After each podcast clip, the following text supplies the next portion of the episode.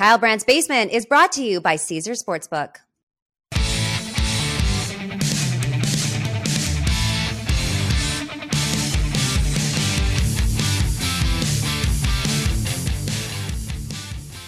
Hello, my friends. Welcome to Kyle Brandt's Basement Monday show. I'm in an awkward haircut phase. There's nothing I can do about it. I was told today by a friend that I look like Guile from Street Fighter, which probably he thought was a compliment, but that's not really what I'm going for. I cut my hair really short to play Howie Long on Halloween, and I do mean play Howie Long, not dress up as. I try to embody the character. Really went for it, full commitment. And that was what over over a month ago, five weeks ago, and now it's in this weird, awkward phase where I look like Frankenstein. It doesn't look like Guile from Street Fighter. That I would take. That sweet kick that he would do in those camo pants. I can't get there. You know what you need when you have a bad haircut? A hat. And we are now one day into um, my inability to get Brian Robinson's hat. I want this hat. I need this hat. I've asked everybody I know for this hat. I will continue to count down the days in my life that I don't have this hat. Today is day one without the hat. Brian, I want that hat. Whoever your friend is who runs the big hat company, I want it. The commanders, I want it. Omaha Productions, I want it. Producer Michael Flynn, I want that hat, and I will continue to count the days until I have that hat. I have a huge head, like a seven and seven eighths hat. That hat will probably still be snug on me, but at least it will finally fit me. I want the Brian Robinson hat. I also want to share with you so many things today. I'm going to tell you who's going to play in the NFC title game this next January, January 2023. I got it. I've been waiting weeks, months. We've been watching the games, watching, assessing, analyzing. I know who's going to play in the NFC title game. AFC, no idea. NFC, I got it. There's um, a lot that a mascot has to do for me at my age in this era for me to really catch, for it to catch my attention. And the Jaguars mascot, we saw him yesterday on the sideline. Really great Jags win. And he was this get up and his outfit and his gyrations they were great. And then you go into the deep dive on Jaxson de Ville. I love this person. I love this jaguar. Love it. Absolutely love it. We're going to talk about that. And we got a bite fight today. We took three people together we put them in the ring and we drive them around like in the back of a uh, well, like a truck like the jack guys used to do they would put guys in the truck on roller skates and drive around and just have them fight um, that's what bite fight's going to be three combatants enter one leaves. And that's what we're going to do today. We're also going to go to the sky cam. Let's see if I can start off on a good note here from the free throw line. Help me, Ben Wallace. Help me, Ben Wallace. Give me some arc on this shot.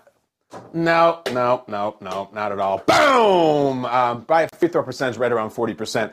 But my uh, intensity percentage, 100%. Bring the energy every show, especially when it comes to what I love, what I hate, and what's hilarious. Let's go.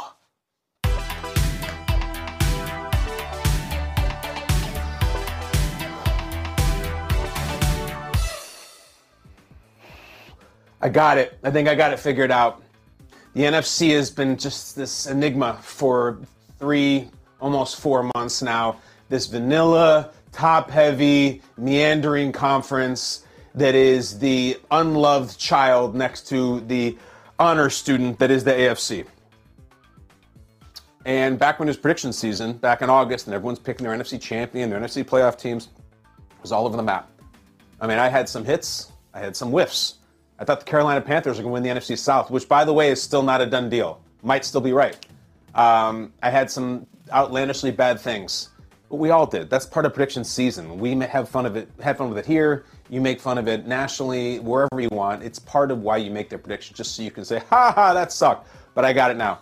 And I think that in January, in seven, eight, nine weeks' time when we get together for the NFC title game, I think I know who it's going to be. I think it'll be the Philadelphia Eagles hosting the NFC title game against the San Francisco 49ers. That's it. Niners, Eagles.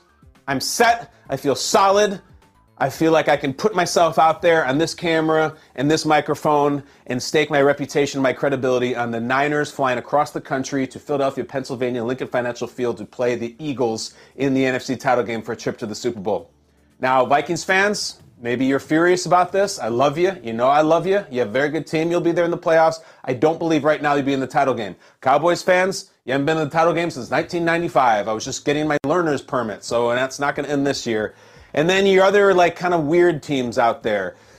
Commanders, Giants, Buccaneers, what the hell are you? Um, Seahawks, it's all kind of falling apart. Certainly not the Packers. Who else do you feel great about? You probably feel great about the Eagles. You know, last night the defense didn't do that didn't do that great, but they ran for like 363 yards. It was incredible. Really amazing performance. The Eagles, they just have everything. They have star players, they have role players, they have old guys, they have young guys, they have the quarterback, they have the kicker, they have the coach they rally behind. They just got it all. I don't see a lot that's missing about the Philadelphia Eagles. And they add people, just casual household names like Linval Joseph and Ndamukong Suh as an afterthought at Thanksgiving because, man, maybe we'll need them. It's just, it's, it's a complete team. And the only question really going into this season and with what Howie Roseman built and with the A.J. Brown and all the, the linemen, the D linemen, the defensive backs, can, can Jalen Hurts play? I'm not so sure about him. Looked really shaky in that playoff loss last year. He's pretty inexperienced. You'd like a guy with a little bit more veteran experience with this kind of roster. Can he play? Yeah, he can play. He might play his way to the MVP. You're in for 100 yards in the first quarter of a football game at quarterback. At quarterback against the Packers, who are allegedly this defensively talented team, and they've downed some guys, but that was awful. I feel I, the Philadelphia Eagles, whether you love them or not, who do you love more? in the NFC. Are you that into the Vikings? I like the Vikings. Are you that into the Cowboys? There's nobody else that you could be possibly that into in the NFC except maybe the 49ers.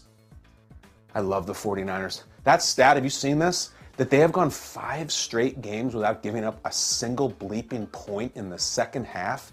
That is awesome. Awesome.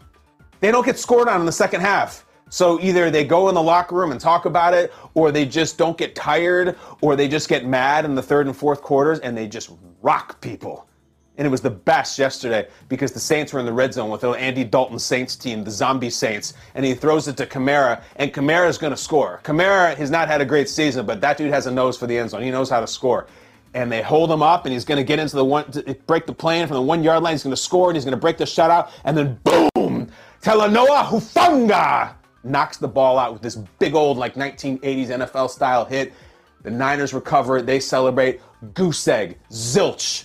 They said, it's not enough that we've been shutting people out in the second half. We're going to shut you out in both halves. I love the Niners. I love them so much. I think they're still figuring themselves out. I don't care about Jimmy Garoppolo. He's fine. He's fine. Put the pieces around him. He can win. I don't know if he can win the Super Bowl. I don't know if he can win the title game.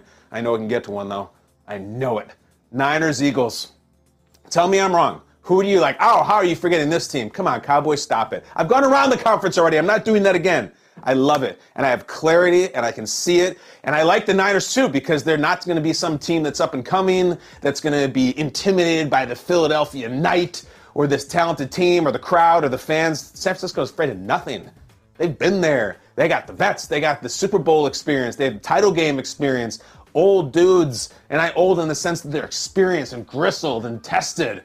They'll walk right in there and own that place like they did Lambeau Field last year if they want. Or maybe Philly's too good. Maybe Philly's too talented. But I think it's going to be there. San Francisco at Philadelphia. Shanahan v. Sirianni. Garoppolo v. Uh, Hurts. You got all kinds of things. Trent Williams versus Lane Johnson. A lot of good players. Miles Sanders, A.J. Brown, George Kittle, Christian McCaffrey. Now I'm just naming their rosters. I'm just listing players. That's how excited I am about this because I want to see this game. We got to wait. Now, my, my prediction is subject to only one asterisk, and that's if there's a massive injury. But that's all predictions. You know, the guy loses their starting quarterback and he's out fine. It's, that's all in the fine print down at the bottom of the car commercial with the sweepstakes. But until then, Niners, Eagles, we'll play it back. I feel very good about it. Don't you? Don't doesn't it just feel right? I think it does. It's kind of what I love. Let's talk about what I hate, though. Another thing from the NFC. Let's go.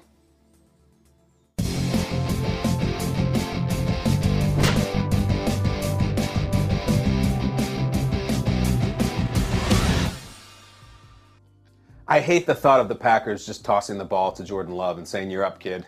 Go get it. I hate the thought of them tossing the keys to the car of the crappy Green Bay Packers season to Jordan Love and saying, Go on. Rodgers, Aaron's done. Take it over. Let's see what you got. Let me get into this for a bunch of reasons. So Rodgers is banged up. We know about his broken finger. We know about his oblique or ribs or cartilage or whatever the hell it is. It looks horrible. All right. If Rodgers can't get can't go, then he can't go. Fine, you play love. It's not about that. I'm seeing the take. I'm hearing the take from across the table on Good Morning Football this morning. it's time.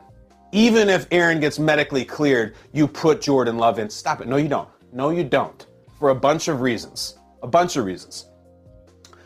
Mathematical elimination is what you are looking for to put Jordan Love in. Maybe it's just me. Maybe I'm sick. Maybe I'm addicted. I, I am physically and psychologically unable to give up on the Green Bay Packers as long as they are not mathematically eliminated. Now, they're really bad. They have a worse record than the Jaguars. They have a worse record than the Raiders. It's not pretty. They can pretty much never win a game. And yet, what game do they win every time? What game do they always win? Packers at Chicago.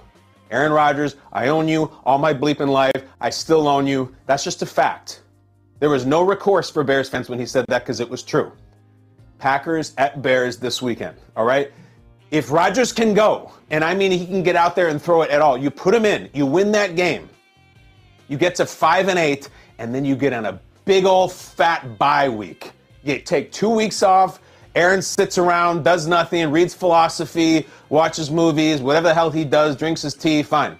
You get right, then you play the terrible, terrible Rams. Terrible. Bottom five team in the entire league right now, maybe bottom three. The Rams can do nothing. You beat the Bears, you beat the Rams, and then you got something going, and you got to win three more games, and you go to the playoffs. Now, listen, it's a big ask. I understand. They got to play the Dolphins. They got to play the Vikings. Vikings, I'm not as worried about. And then they got to play the Lions. Ditto. And I understand they've lost to both those teams. I don't care. If you give me week 17, week 18, Rodgers on a mission, I have to win these last two games, and we're in the playoffs in the most improbable way of my career, and this is my kind of walk off. Let me decide that. This is not the time to take the Jordan Love thing for a test drive because you drafted him a few years ago when you shouldn't have. I hate it.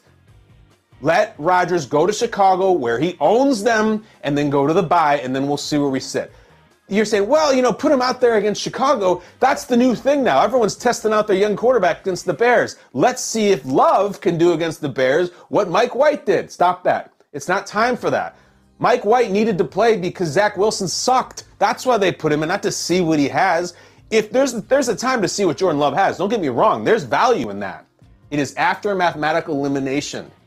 We're in week 13. We got time for Jordan Love. He can start the last three, four games of the season. If you go to Chicago and lose to Trevor Siemian, then you can put in Jordan Love after a nice fat bye week where he can prepare for the Rams and Rodgers can sit on the bench pretend he's happy for him, okay? But not now. The other thing, I, I, I am I, the the coronation of Jordan Love based on his performance last night is preposterous. Preposterous. Most of the coronation, maybe all of it, has to do with statistics and a few optics. Mostly the statistics you didn't watch the game or you're trying to sell that he should play, you pull up the stats. Look at these yards that he threw for. He threw for a touchdown. Did you watch the play that he threw a touchdown on? It was it's like this dump over the middle to this huge 6'3, 6'4 rookie Christian Watson who caught it and then hit the Jets like Bo Jackson against Seattle down the sideline and had this amazing individual performance that was on him that play. We want to pretend like the Jordan Love to Christian Watson throw was Eli Manning to Mario Manningham in the Super Bowl. It was not. If anything, it reminded me of Tim Tebow to Demaryius Thomas in the playoffs, where it's like, oh my God, Tim Tebow's making miracles. No, Tebow pushed past this this basic pattern across the middle, and then Demaryius Thomas, may he rest in peace, made this superhuman effort and stiff arm to Ike Taylor, and you're like, he made the play. But then you go to Tebow and he's Tebowing and everyone's freaking out. There's a little bit of that going on with Jordan Love right now, where like he came in, it's fine. He was okay. He wasn't bad at all. He was good. And I'm happy for Jordan Love. And he's earned this and he deserves this. And I'm not anti Jordan Love. It's just not time for Jordan Love. Don't do that. And don't exaggerate or recreate what we saw from Jordan Love against Philadelphia. A high school quarterback could have thrown that pass. It was not some amazing display of accuracy or arm strength or acumen. It was just she hit the guy across the middle, and then the guy did something incredible to make it into a touchdown, which would bolster Jordan Love's stats. And he hit a few other passes. God bless him. He should. He's a first round pick. He's been sitting around for three years. Of course, he should hit some passes. But it's not like, well, we got to get Love in now. No, you don't. You're talking about Aaron Rodgers, you idiots. You're talking about Rodgers. You give him a shot.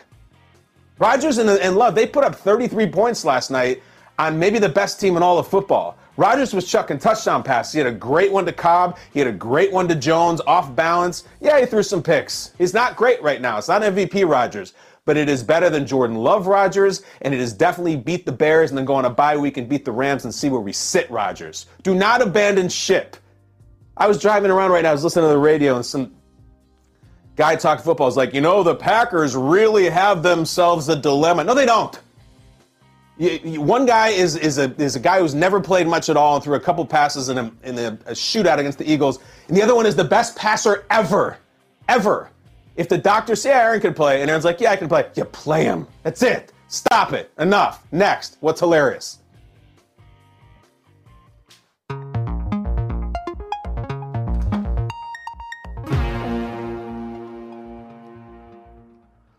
So Jacksonville had a really cool day yesterday, and it's, I mean, how many times have I talked Jacksonville on the show? You just don't do it unless they really matter or really cut through or really have some sort of thing. It's market 32 out of 32. They've had this flat, bizarre season where Trevor Lawrence has not done much. They have the number one overall pick in the draft, hasn't done much. Travon, like, it's just, they, they don't have any buzz. You don't want to hear about the Jags. I don't want to hear about the Jags. And no disrespect to the Jags, it's just like, that's who you are. You were in the title game a few years ago, and it's just been a disaster ever since. They're in the program twice today, and here in the first part, it's because of Jaxson de Ville. Just bring up the picture. Jaxson de Ville, did you hear what I said? This is a grown man wearing a Jaguar costume. Oh my God, look at the picture. I have not seen this picture yet. It's so peculiar, isn't it? It's so odd seeing this giant fake head and this normal human body. You don't see that. Like you don't see the mascot head with the spandex body. It, it, like they don't do that at Disney World or Disneyland or any NFL field or any high school field for that matter. It's immediately jarring seeing the contrast here. And then the fact that he went with this bikini briefs with the stars and stripes on it, it's just so unbelievably striking. And it was so funny because this guy's working it too. He's not just doing the outfit. Like it was reminding me of of of Borat in the mankini, that type of thing, going to the beach. Very nice, high five, all that stuff we used to talk about years ago. It's just such a funny, bizarre image. And then also the back angle of it, like those things are cut up. Like it is a full thong. There's some rear shots of Jaxson de Ville, and it's way the hell up there.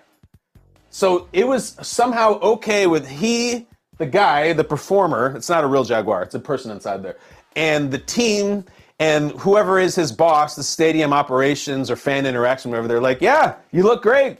Terry or whatever his name is, get on out there. This definitely passes. And he ran out there, and it wasn't like at halftime they're like, hey, you know, Terry, we're they're kind of blown up on social. It might be a little I don't know, it's inappropriate. It's just, it's just a little much. Why don't we put on a pair of board shorts over it or something? Or why don't you just put on your conventional Jaguar costume?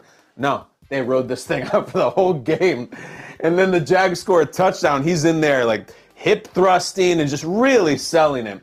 So you might think like, why are you talking about a mascot? There's other stuff to talk about. First of all, it's what's hilarious, and that is hilarious, and not nearly as hilarious as Jaxson de Ville's history. Because if you put all the 32 mascots together, and I can't, I mean, how many mascots in the NFL? I'm not talking about like Herbie Husker or Bucky Badger or any of those ones in college. I'm talking about NFL mascots. How many of them can you name by name? Uh, I, know, I know Staley the Bear. He is the Bears mascot. His name's Staley. And Swoop is the Eagles mascot. And I could probably come up with a few others, but it's not like a household thing. Jaxson is the bad boy or bad girl. I don't know what's on there. It looks like a guy uh, like the, the bad dude, the bad, the villain, the mischief maker, the clown prince of the mascots. Can we just get quickly into his bio, Jaxson de Ville? All right. I love he's got the finger up like he's Joe Namath. He just won the Super Bowl. Jaxson de Ville debuted in 96. There was a warm up year for the Jags as a franchise. They came out in 95. Tom Coughlin, you remember it. Jaxson de Ville came out a year later. They're like, we need a little spice down here in Florida. Came up with Jaxson. Just a few years into his existence in 1998, this is this happened. Jaguars Steelers, picture it. This guy, Jaxson de Ville, brought a life-sized stuffed doll, like a dummy, of Kordell Stewart onto the field. Now they're playing the, the, the Steelers. Kordell's a huge deal at the time, slash and all that. He takes the dummy of, of Kordell Stewart and stomps on it directly next to the Steelers huddle. Like he's lucky he didn't get beat down. that was amazing that he did that. Um, later in the game, he wasn't done. That you think that would be the stunt for the day? No. Later in the game, Jaxson de Ville took a terrible towel and wiped his uh, armpits with it, and also some areas of his uh, his bathing suit area area, uh, and wiped it with the terrible towel. Just fully like offensive not PG rated at all. Like he's out he's not out there for the kids. Like this is an adult mascot.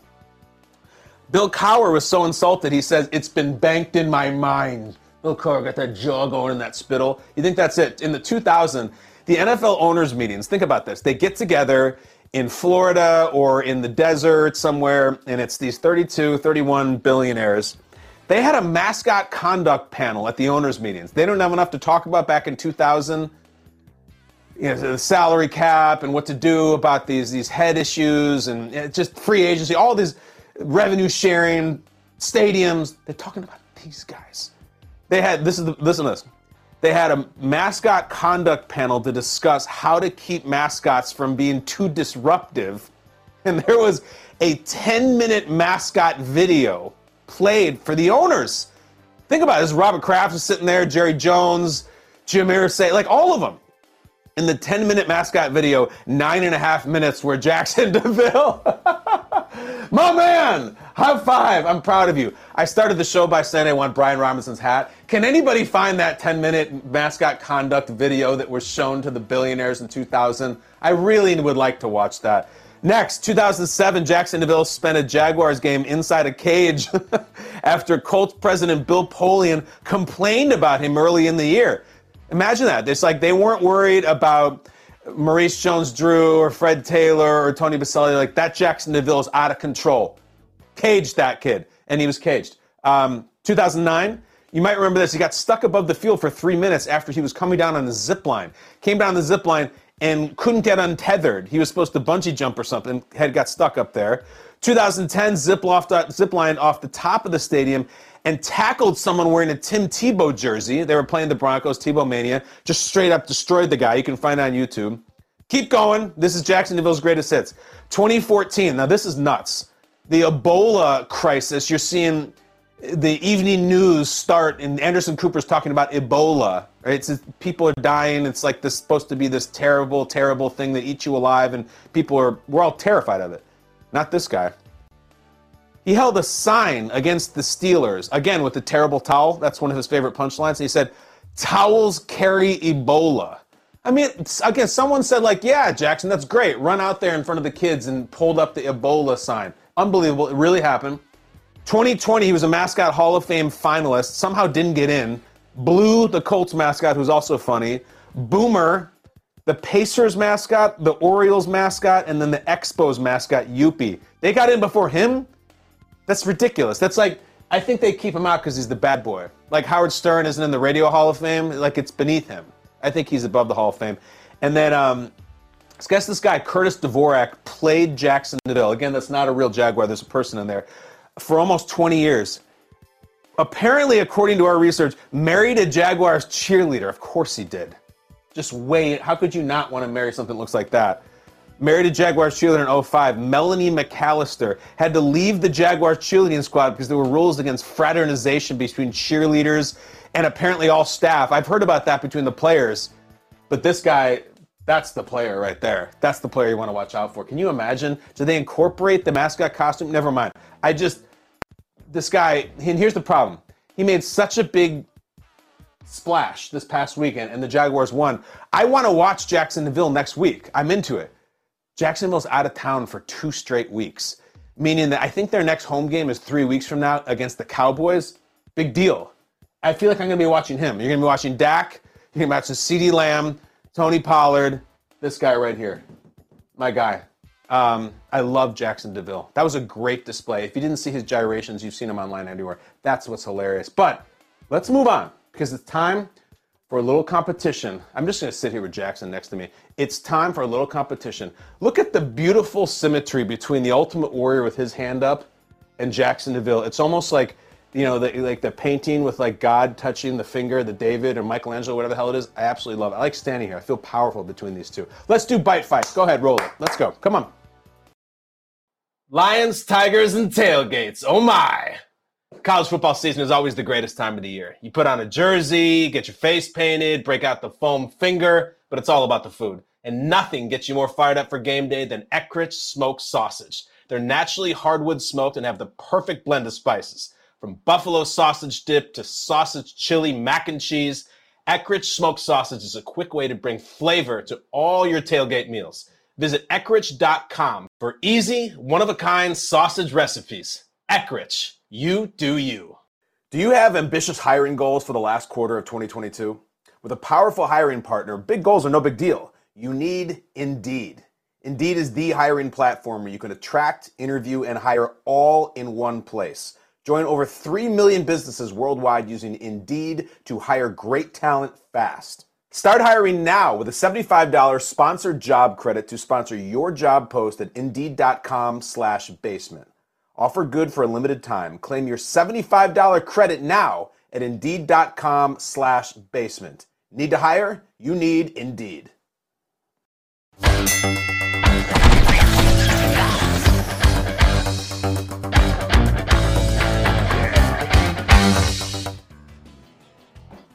Oh yeah! Sound waves, boxing ring, microphones. Bite fight. We play three sound bites from guys around the league. I'm going to decide which is the bite to rule them all. Three bites enter. One bites wins. Let's go. Um, up first, Jalen Hurts. Mm. Now, I have not previewed these. I've not seen these. I will experience them with you for the first time. If you'd like to voice who should win the bite fight, tweet KB Basement. Uh, Jalen Hurts, after the win last night, with an analogy for the Eagles offense. Go ahead, Jalen. For us as a, football team, as an offense, it's like your favorite steakhouse, your favorite restaurant, five star, mm-hmm. bougie restaurant you like to go to. You know, you have your steak of the day, your selection of the day, the chef's sh- selection. You know, I feel like for us, we can kind of do, you know, do it all. As, you know, we, we have to, you know, I, I think we do, we do everything at a pretty consistent basis. That's what we strive for, and I think we've done that at moments this this year, and I think that's our standard. Everybody's got a metaphor these days, don't they? You have to do it. I have them all the time. And I get, you know, sometimes I get a little bit frustrated because now coming up with a metaphor is like, oh my God, an eye rolling metaphor. Colin Cowherd takes all kinds of crap for that online that he's always doing these metaphors. I like metaphors. I wish I could have helped Jalen a little bit. I don't think he completely landed the plane on that metaphor, and I respect it. After the game, he says, like going to your favorite fancy steakhouse and they have the chef's selection. I think, well, I guess that's his, the chef selection is, I guess, his way of saying it's the coach's selection for that day. I think maybe I would have expanded it's like a menu that um, you can have so you can only have so many different things on your plate. You can't fit everything on your plate, and that the receivers are like the side items, and the running game is like the steak, and then the offensive linemen, they're like the breadbasket, and then the coach is like the server, and the GM is like the maitre d because they're the ones who put you at the table, and the stadium is like the re- like you could just keep on going. Um, it, it didn't quite land, and I, Jalen Hurts is very cool he plays cool, he talks cool, he looks cool, everything about him I really like. the chef selection, I wish I could have asked a follow up question about how the chef selection was cooked, if you want to expand. Like, the metaphor is only as good as, as, as deeply you go. And they start to get really good when you start to just get absolutely preposterous with it. Um, he could have gotten into Howie Roseman is the guy picking up the bill at the end, or maybe actually Howie Roseman is the chef back in the kitchen who is cooking the food. And, like you just got to keep going. You can't just say the chef selection. And I respect that he tried it. He just played four quarters of a football game, a tough game. But that's entry number one. Strong, we like a metaphor, especially from a star quarterback. Who's going to step in next? Ah, You want another quarterback? Here we go. Kyler Murray. Cardinals lost.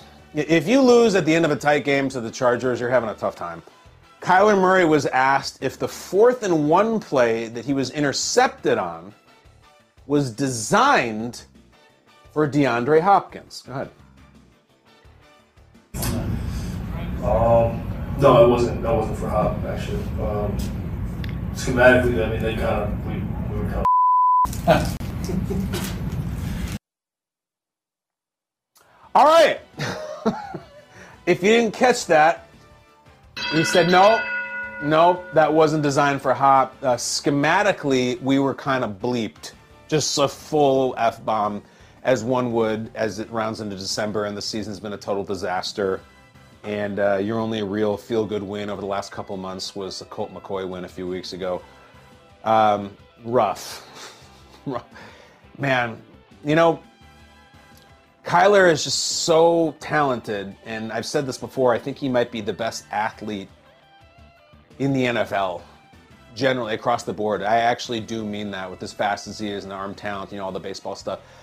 If I was him, if I was him, if I was on his team, he needs a a lot of work in body language and he needs a lot of work in the media. And he's always been very curious with the media, but if his life would be so much easier if he could just choose different sound bites and just try to spin a little more positive or uh, honestly even before he even speaks the body language. You just watch him and he just looks like he's oh it's such a drag. And i get the season is bad but i see a lot of his other teammates and they don't look the same way.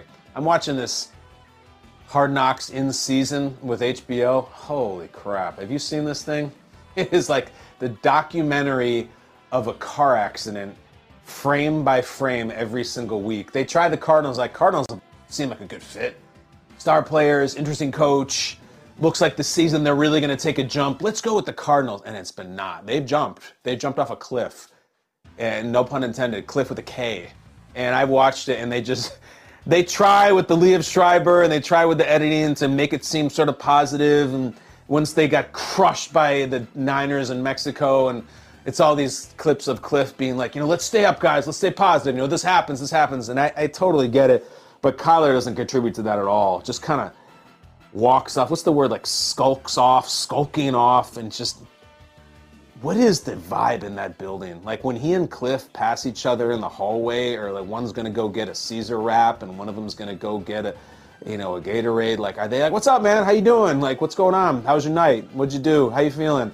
Or is it just head down? Like, is it just? It just seems to be there's no joy, no chemistry. Like, you don't need to say after a bad loss, schematically, we were just bleeped. It's so blunt. and I guess maybe you're trying to do that intentionally. My thought on that is that, like, that is a shot at the coach, at the scheme, at the schematics that you're talking about. That it was totally screwed. It was totally bleeped. And like that's like saying, yeah, well, we were out coached. You can't say that. Disaster. And you know what the crazy part is? Kyler's under contract and Cliff's under contract. Big ones, not not ones that are going to end soon. Steve Keim, the GM, same deal. And um, you can't just run it. You can't run these three back next year. What a miserable team. What a miserable soundbite. If the competition of Bite Fight was who has the worst soundbite, Kyler Murray would get his first win in a long, long time. But as it's still, he might get another loss. But we have one more. Hold on. All right, this is great. So you have two star quarterbacks, naturally Jalen Hurts, Kyler Murray, and Jacksonville Jaguars safety Andrew Wingard. I don't know how to say his name. I've, I've followed this guy for years. Andrew Wingard, Wingard, Wing, Wingard was happy for his quarterback. Before I get to this, context. About two years ago, I'm at JFK and I'm about to get on a flight. I think I was going home to Chicago. And this large, rather large man comes up to me and says, Oh, good morning, football. And I'm like, Hey, how you doing? He goes, You know, my son plays for the Jaguars. I go, He does? The Jacksonville Jaguars? Yeah, he does. Uh, Andrew Wingard, he's a safety for the Jaguars. And I go, wait a second, I know who that guy is. He's got really long hair. Yep, yep, that's my son. And then we started talking. He's from Wyoming. Teammates with Josh Allen in college. He's a Wyoming cowboy. So I always kind of followed Wingard, and he looks funny out on the on the field. He's this guy, He looks like he's the bassist in Tesla or something. It's just like a like a hair metal rocker, and he's around and makes plays, and he's always around the football. So they sat next to him. They talked with him after the win in his locker, and welcome to Bite Fight, Jag safety Andrew Wingard, who had all kinds of things to say after the win. Go ahead. I'm just like so happy for Trevor because a he had to deal with Urban Meyer last year as a rookie, and I don't even know if he had a rookie year. And to see the growth he's made, not just on the field, but just like his preparation, his demeanor, all that. And you knew he's you know when the rock breaks, it's not that one chip; it's all the chips that stacked up before that. And um, so happy for him. That throw on fourth down to Zay was like. I knew we were winning the game. Honestly, like I could feel it. That was so cool. And then you believed in your coach all that year, and for him to go for Yeah. two, what, what was that like when he does it? the stones on that guy. It's like I would die for Doug Pederson. I swear. I would run into battle with Doug Pederson. 100%. I Wow. love the guy. Oh my gosh. you would die for him? Andrew, you've played with him for three months. You've probably only known him for six months. I don't take it away from you, though. Listen, if you feel that strongly about Doug Pederson, I think you feel equally strongly about Urban Meyer. That was great from start to finish. He didn't even like have a rookie year. Uh, like I just feel so happy for Trevor. He like didn't even have a rookie year, like playing for Urban Meyer. He was there for Urban Meyer. This is not a guy who joined the team this year. He was there last year. He's been there before Urban Meyer and after Urban Meyer. That was just such a quick, dismissive backhand to, to Urban Meyer, who will probably be the next Ohio State head coach after what happened this weekend. Urban Meyer, ugh. But I love that he hit him like that. This is a guy from Wyoming, a safety, a guy who works really hard, like salt of the earth, just backhanding Urban Meyer. And then they go to Doug Pederson. Ugh, the stones on that guy. I'm already in love after those two. But then, you know, you want to hype up your coach after a win. You really needed it in Jacksonville and in front of the home crowd. The mascot was having a day. You beat a team that matters in Baltimore, and you want to give your coach a compliment. He's awesome. I he's a great leader. You know, I, I would I would follow him anywhere. He just straight up says, "I died for Doug Pederson." Wow, that's really really going there. You would die for him? Like Doug Pederson could get hit by a truck, you would push him out of the way and get hit yourself? I believe it. I believe every word of it. And I believe this in a runaway. Oh no, wait, wrong sound. Hold on. There we go. I hit the spooky sound. um, in a runaway, Andrew Wingard wins bite fight. Kyler Murray, not a chance. Jalen Hurts, still working on the metaphor. Andrew Wingard wins bite fight. I hope he it be, this becomes a dynasty. I want to hear from that man after every single Jaguars win. I hope there's more. But I like him. I like the mascot. Jacksonville's having a day. I don't know if that's good for the show, but I feel good about it. Let's, you know who's always having a day? The guy who keeps us aware of all the headlines in a segment we call Brand Awareness. Here's Michael Flynn. Let's go.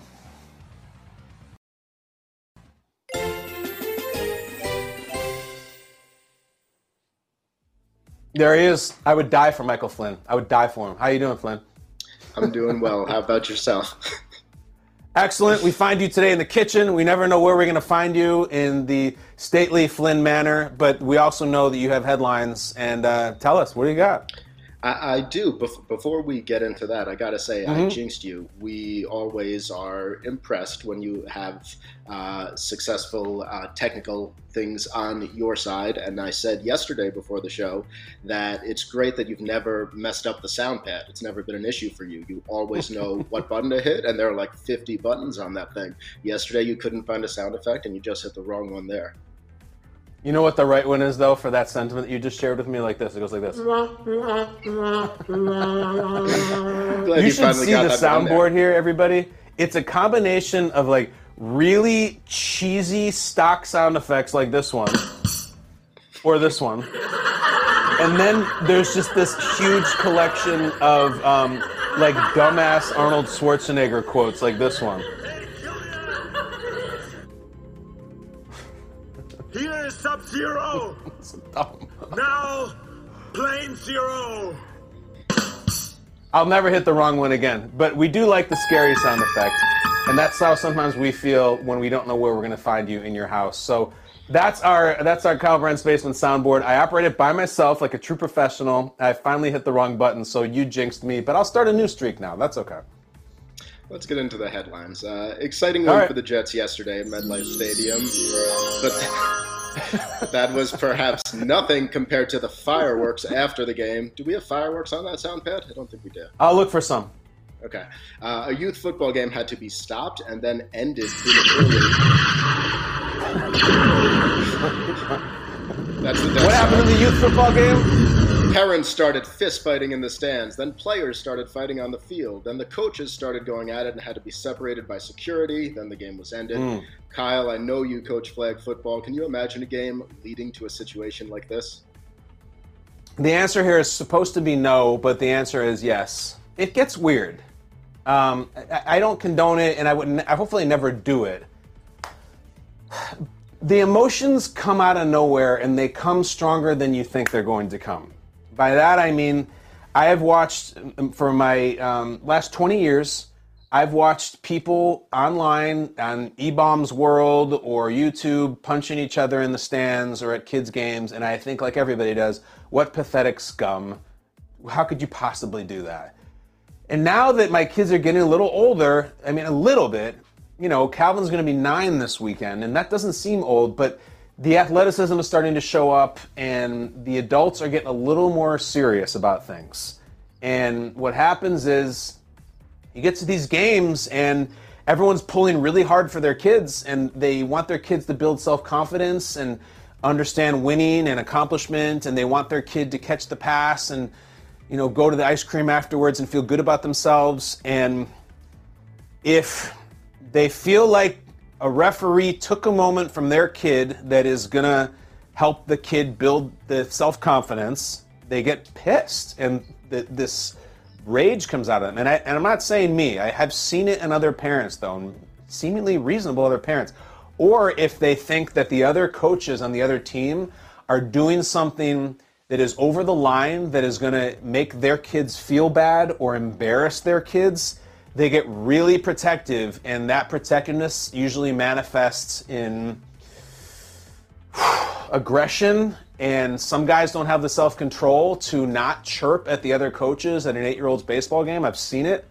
I've seen people in my town, which is just, you know, every town USA is just a suburb and outside of New York. I've seen coaches get suspended for yelling at umpires uh, in an eight-year-old's baseball game. I'm not kidding, and like yelling them on into the parking lot, and it's it sounds like madness, and you don't think you'll ever see it, but you will, and it happens everywhere. And I, now listen, people are getting in fistfights at a youth football game at MetLife Stadium. That doesn't happen everywhere. But that is just one of the situations where it got out of control and someone felt so disrespected that they decided to go punch somebody I wouldn't do it. I really don't think I would. But like, I've gotten mad at other coaches before. It's not about the kids, it's about the other adults. And if you think the other adults are not conducting themselves with the right type of conduct or class or the constructive energy that the kids deserve, you say, come on, man, get your act together. What are you doing? And then they say, bleep you, go coach your team. And then it just gets out of control. And so what I'm saying is, I used to think that there was that was only for Neanderthals. It's not. It's for emotional, normal people who have a really bad moment and get out of control. And something about these impressionable young kids being out there and really trying to um, learn and exposing themselves to risk and, and, and hurt and emotion, sports get crazy, get absolutely nuts. Flynn, you've got little kids, they do use sports. Tell me you haven't seen some stuff where either the parents are over the line or the coaches are out of line. You've seen it, haven't you? I've seen it. It's never uh, evolved into outright fist fight, but the kids notice Yeah. it, and that's the disappointing part about it. Like when my nine-year-old has a game, and we'll be getting ready to go there on Saturday morning, and he'll look at the schedule and be like, "Ah, that's the one where the other coaches Yeah. like make up the cheers." And like when you're a coach and you're cheering on your team, and like have like organized cheers, like you have to realize that that takes an effect and is noticed by the other team, who you're probably beating by a lot bigger score than you notice. Yeah, uh, I agree. I've never I've never seen punches either, um, but I, I had one situation where a coach chirped at me pretty hard, and I, I chirped back like pretty reasonable, but then he's just got out of hand fast. And to your point, the team doing the cheers, in baseball, it's really strange because when I was growing up, you would do things like, all right, easy out, easy out. Like, that does not fly now, especially for like third graders. If a coach were to say easy out about a kid up at bat, it would be in the Huffington Post. Like, it would be a whole thing, and the parents would be so pissed. And uh, there's not a lot of chatter, and the chants sometimes, like, like we some team that we were playing were like chants about we're gonna win and you're gonna lose and we were all like whoa like that's a little much like it's it gets crazy fast so to put a cap on it the punching and the fist fighting is absurd and i would never do it and have not seen it but i've seen some i've seen coaches get suspended for a contact to, to referees and i've seen coaches even chirp at me who like i run a little hot but like i, I don't know it's it's much more intense than you think when you get in there. That's all I'll say. Yeah, I'd, I'd, I'd pay to see you on the sidelines. I also like one thing you said before the Yeah. seemingly reasonable parent, because all of a sudden, Tim, the guy from next door who you've never said two words for, is there screaming and Yep. he's got veins popping out of his neck. It's like, They do. Tim. I know. No, Tim can't relax, and like he's worried about Kevin out there, and Kevin's not getting the ball, and like he feels like Kevin's whole life is unfolding in front of him. It it unravels fast. It's a very loaded topic. I hate that the kids were the parents were punching each other, but in no way surprised. It'll happen again. I just hope I'm not around when it does. Moving on, last night you said the commanders were, quote, tedious, unexciting, boring, but they win. Well, on the KBP Twitter page, Jeremy Casperson commented on that post with a list of his own things that are boring yet successful. Okay. We're going to throw it up here in a second. All right. What do you make of Jeremy's list? I, I like Jeremy. He's getting a whole tweet shout out. Jeremy uh, with a looks like a Don Draper avatar. Let's get into this quickly. He he jumps right out and says Iowa is boring but successful. I have good experiences in Iowa. I can't. I, I grew up in Illinois. Iowa is about a three-hour drive. The band Slipknot is from Iowa. Um, I went to a bar called the Union at the University of Iowa. It's the first bar I ever went to with the fake ID. I literally ordered the drink Sex on the Beach and ordered like five of them, and it was awesome. It was known as the biggest bar in the Big Ten. I think it's closed now. I don't. I, I don't have anything to say boring about Iowa. I mean, look, I think a lot of the food of the nation comes from Iowa. Maybe that's the effective part. Carhartt clothing, Carhartt clothing. It's like the jackets and work pants and stuff. I don't know. I don't have any of that. The jean jacket works. It- it- Is it boring? I feel like now if you wear a jean jacket, you're like, oh, look at you, you have a jean jacket on, and everyone just can't wait to make their Canadian tuxedo jokes. I don't think it's boring. Vanilla ice cream uh, is on his list of boring but successful. Remember, we're comparing this all to the Washington Commanders. I think vanilla ice cream's awesome. I love it. It's delicious. My son, my same kid in uh, the youth sports, to be nine this weekend, lives for vanilla ice cream. And even Jeremy points out, vanilla ice cream's number one in sales. Like people just, it's a great base. I wouldn't have a scoop of vanilla in a bowl by itself, but it's an awesome base for toppings, for your syrup, for, you know, it's the middle of ice cream sandwiches. Vanilla ice cream's awesome. Next one, mayo. Jeremy alleges that mayo outsells ketchup by a large margin. Is that true in the United States? I can see that internationally for sure. And I was in Europe earlier this month. You wouldn't believe the things they put mayo on. It's mayo on. It's disgusting. I don't eat mayo. I'm the kind of thing like if I get a sandwich and I say no mayo and they put mayo in anyways, I won't eat it. I'm, I'm repulsed by mayo. But I can't believe it outsells ketchup in the United States. Maybe we could look that up. The Chevy Equinox is boring but successful. I'm not sure what an Equinox is. I'm not a huge car guy. Costco Pizza Costco Pizza is, is the bridesmaid always to the Costco hot dog, which famously stays at $1.50 no matter what, and they won't raise it. So I've seen the Costco pizza. I've never had it. I've had Costco hot dog, and it's great. So pizza, I guess, successful. And then last one's fascinating to me. Aren't plain M&Ms just crap? I hate plain M&Ms.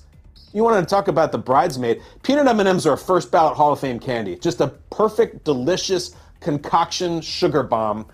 And M&M plain are just boring. They make you really thirsty. I can't stand them. So, Jeremy, um, it's a really good list. And I might have been a little too hard saying that the commanders are boring. I think it's mostly a Heinicke thing. I mean, they have this really dynamic defensive line, and Terry McLaurin is exciting, and the rookie Brian Robinson. There's much more boring teams. I think maybe their results are boring. They're not the not the results. The means by which they get their results, the final scores. Then they win 19 to 16 yesterday. You just don't see the Commanders like they're not the greatest show on turf, and they win 38 to 10 one week. It's gritty, ugly, little boring, little Carhartt clothing. When I see the Commanders, I'm like, you know, they remind me of a Chevy Equinox, whatever the hell that is. Do you know what a Chevy Equinox is, Flynn? Get in here. I'm drowning on the Equinox. Does it sound like is that a cool car to have? Sounds like something Michael Scott would drive. Yeah, it does sound like something Michael Scott would drive. Uh, it's an SUV, is what a Google search. Oh, all right. tells How bad could it be? I, I can also uh, tell you the Google search on mayo outselling Yeah. Uh, two, 2020 report from Euromonitor, which tells me it's Uh-huh. in Europe, but this says it's Yeah. Americans. Americans eat $2 billion worth of mayonnaise each year and only $800 million in ketchup. What? That just tells me there's axe murderers in America putting mayonnaise on French fries. What are you guys doing? Oh man! All right, that's disgusting. But I'm, I, I, the mayo talk makes my mouth start to dry up. Uh, but I love the Commanders. I really do. The Commanders have a fascinating thing. Their next two games are both against the New York Giants. They go back to back against the Giants. It's so weird. Giants by Giants. You just don't see that much. So I think the Giants are kind of cooked. They have too many injuries and they overachieved. I think the Commanders go win both of those games, and then they're like, oh my gosh, the Commanders. I love them. Never mind that they're Carhartt jackets and Chevy Equinoxes. They win. Um, you got anything else, Flynn? What else you got? Is that it? No, we, we got one more thing. Oh, good. Uh, lot, while a lot of people have turned to online shopping, Black Friday in person is still a thing. The New York Post reporting that the items people bought more than anything were ovens, mattresses, and Yeti coolers. Kyle, do you do any Black Friday shopping? I, enough with the Yeti coolers. It's like those things cost twenty thousand dollars to put a six pack of beer in, and it's like, yeah, but they'll keep that six pack cold for twelve years. I don't need it cold for twelve years. I have so many friends who have the Yeti coolers and the Yeti hats, and it's like they're so expensive. And Yeti, God bless them, I love you. They have convinced people that they need to buy these things. And I- look, I still go with the styrofoam thing that I get at Sunoco for $8.99, and it breaks, but it holds the drinks I need to hold when I'm going to the tailgate or wherever the hell I'm going to. I cannot believe this Yeti thing. I do believe that the people were buying it on Black Friday because they need some kind of discount. They need one little poof of oxygen in the in the suffocating price of the Yeti coolers. I cannot believe what they have pulled off. You have to buy this six hundred dollar cooler. It's but people are like, sure, here's my money. I got to keep things cold. I mean, God, you guys, that that's what you prioritize in life? The Yeti cooler? You could go with the the the, the other but igloo for half the price. Look at this thing right here. I got an igloo right here with the Ultimate Warrior. This thing, even with uh, with the Warrior stuff, is probably I don't know fifty dollars maybe. And it doesn't have a price on it, so I got it for free. No, but I would listen. The Yeti thing. Believe me, I wish I, I want one so bad. Of course, I want one. But then I go and I look at the price. I'm like, twelve thousand bucks. What is this? A, is there a car inside this cooler? So the Yeti thing's out of control. The Black Friday thing. I didn't do the Black Friday. I, I was I was I went to the Rockettes. I went to the bleeping Lego store in Manhattan. I went to the um, the American Girl doll store. So I I, I did like a, a whole black dark evil reality of being in these are stores you have to wait in line to get into. Like there is a line two blocks down from the Lego store, and my wife doesn't mind waiting in lines. She I saw it. I saw the line, and I'm like, oh well, okay, well. You know, we'll go next time. You know, we'll try to catch him next week. Just seeing the line. She, she goes, "What do you mean? Let's just get in line." I was like, "We got to get in this line. How much can we pay the bouncer at the Lego store to skip the line?" I mean, if I give him as much as it costs to buy the smallest Yeti cooler, do you think he'll let us in? Can we scalp tickets to the Lego store? Is there a stub hub to the Lego store? Can I cut? I'd risk everything just to, I don't want to wait in this line. And we waited in the line. They move pretty fast. But I don't buy a lot of stuff for, for, for Black Friday. I don't know. I'm just, I'm too busy. Flynn, are you a Black Friday guy?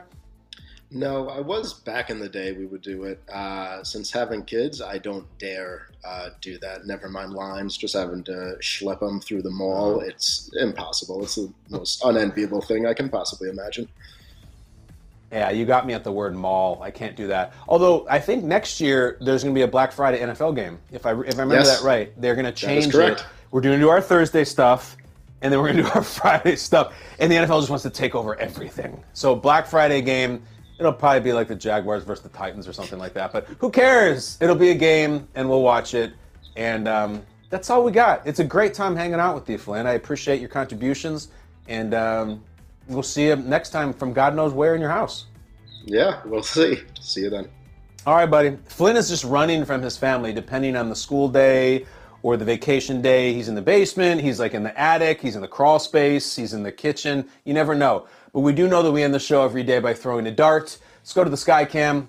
If you're seeing your first ever Kyle Brandt's Basement, this is Ben Wallace. He bricks free throws like I do to start the show, but we use the dartboard to end the show. And there are currently 20 predetermined topics that I have not seen, let alone studied for. I'm going to throw this dart. It's going to hit one of those numbers. Whatever the number is on the dartboard that it hits, there'll be a topic that I go to, and I'll just give you something. I'll go over on the uh, the old Peloton for a while. Here we go. And the number today is 17. Give me topic number 17, if you please. Well, I was talking about um, European people eating mayonnaise. And um, that reminds me of Pulp Fiction, 1994. Vincent Vega has just returned from Amsterdam and he talked to Jules Winnfield about how, man, you know what they put on French fries? Hair set of ketchup, mayonnaise. I've seen them do it, man. They believe them drown them in that stuff. But uh, I remember I saw Pulp Fiction seven seven times in the theater when I was 15 years old. And I just wanted to memorize every line because I was just so blown away by Tarantino and his writing and the actors and everything. And I memorized. You read the Bible, Brett. There's this passage I have memorized Ezekiel 25 17. The path of the righteous man is beset on all sides by the selfish and the tyranny of evil men. Blessed is he who shepherds the weak through the valley of darkness, for he is truly his brother's keeper and the finder of lost children. And I will strike down upon thee with great vengeance and furious anger those who attempt to poison and destroy my brothers. And you will know my name is the Lord when I lay my vengeance upon you. Nominated for Best Supporting Actor, but did not win, as was often the case with so many awards that Pulp Fiction was nominated for.